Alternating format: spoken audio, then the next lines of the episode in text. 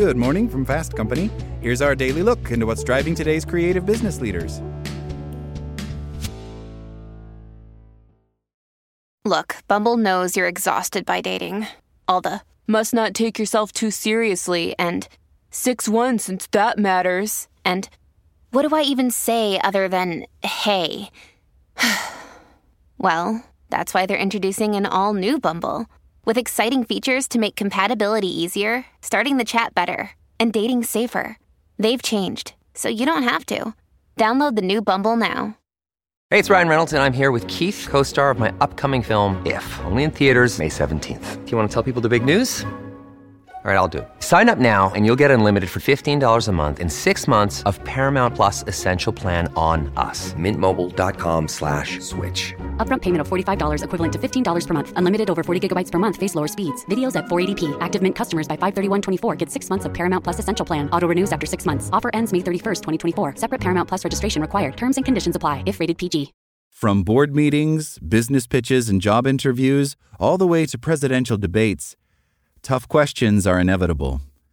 To avoid the stumble, the deer in headlights moment, or the unintended response that could squash your chances to win, study up on these techniques. The first step is to say what you do know. Even if you don't know the answer to the exact question they're asking, you probably know something about the topic at hand. If the question is detailed and specific, zoom out until you can focus on the same topic at a higher level. Let's say the question is about your opinion on a particular grain of sand. Back up and talk about the beach instead of that one grain. Step back far enough until you find yourself on comfortable ground and talk about that. If that response doesn't do it and the questioner persists, say what information you need to have before you can answer the question. After the next Fed meeting, we'll have more information about where the economy is going, or my campaign is conducting a study to identify real options for the American people.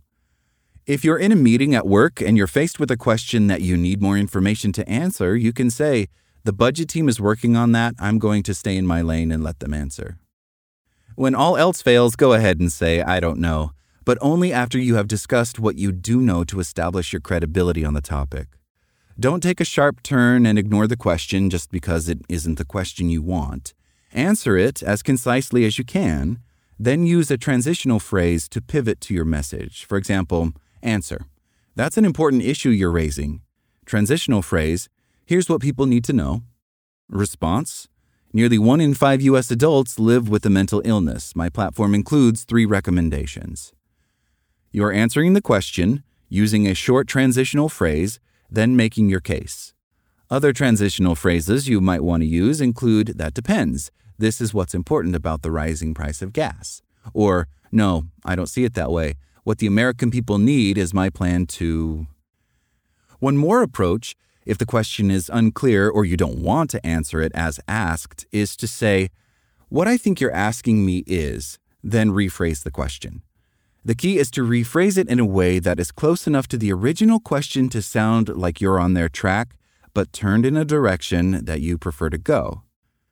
Before any question and answer situation, whether that's a town hall, a client pitch, a job interview, or a board meeting, gather your team to anticipate difficult questions.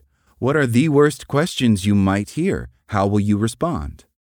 Maybe the question is something you really don't want to talk about. You're going to have to have something to say. Perhaps there's been some negative news about your campaign or a report your organization issued. You could say, I'm glad you raised that. The integrity of our reporting is of the highest importance to us. We use a vigorous methodology. Acknowledge the problem, then turn back to what you do want to say. If someone uses negative words in their question, such as, Wouldn't you agree this program is a failure? Don't use their negative words in your response. For example, instead of responding, No, this program isn't a failure, you can say, This program is just beginning to show results. If one of your fellow candidates or a colleague says something that is incorrect in a meeting and it matters to you, set the record straight. If you don't respond, it can look like you agree with the speaker. Calibrate your response to match the depth of your feelings on the issue. One option is to wait until you have a new opening to speak and state your case without referring to what the other person said. However, If another speaker has said something particularly egregious or offensive, intervene immediately and say something like, Let me step in here. I disagree with that. Then state your case. This applies to a debate, a panel, or a contentious meeting at the office. Whenever you're going into a question and answer situation, anticipate difficult questions and practice saying your responses out loud before the big day. That's all today from Fast Company. Talk to you tomorrow.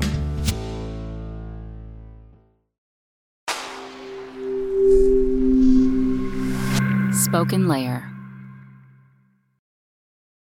Want to learn how you can make smarter decisions with your money? Well, I've got the podcast for you.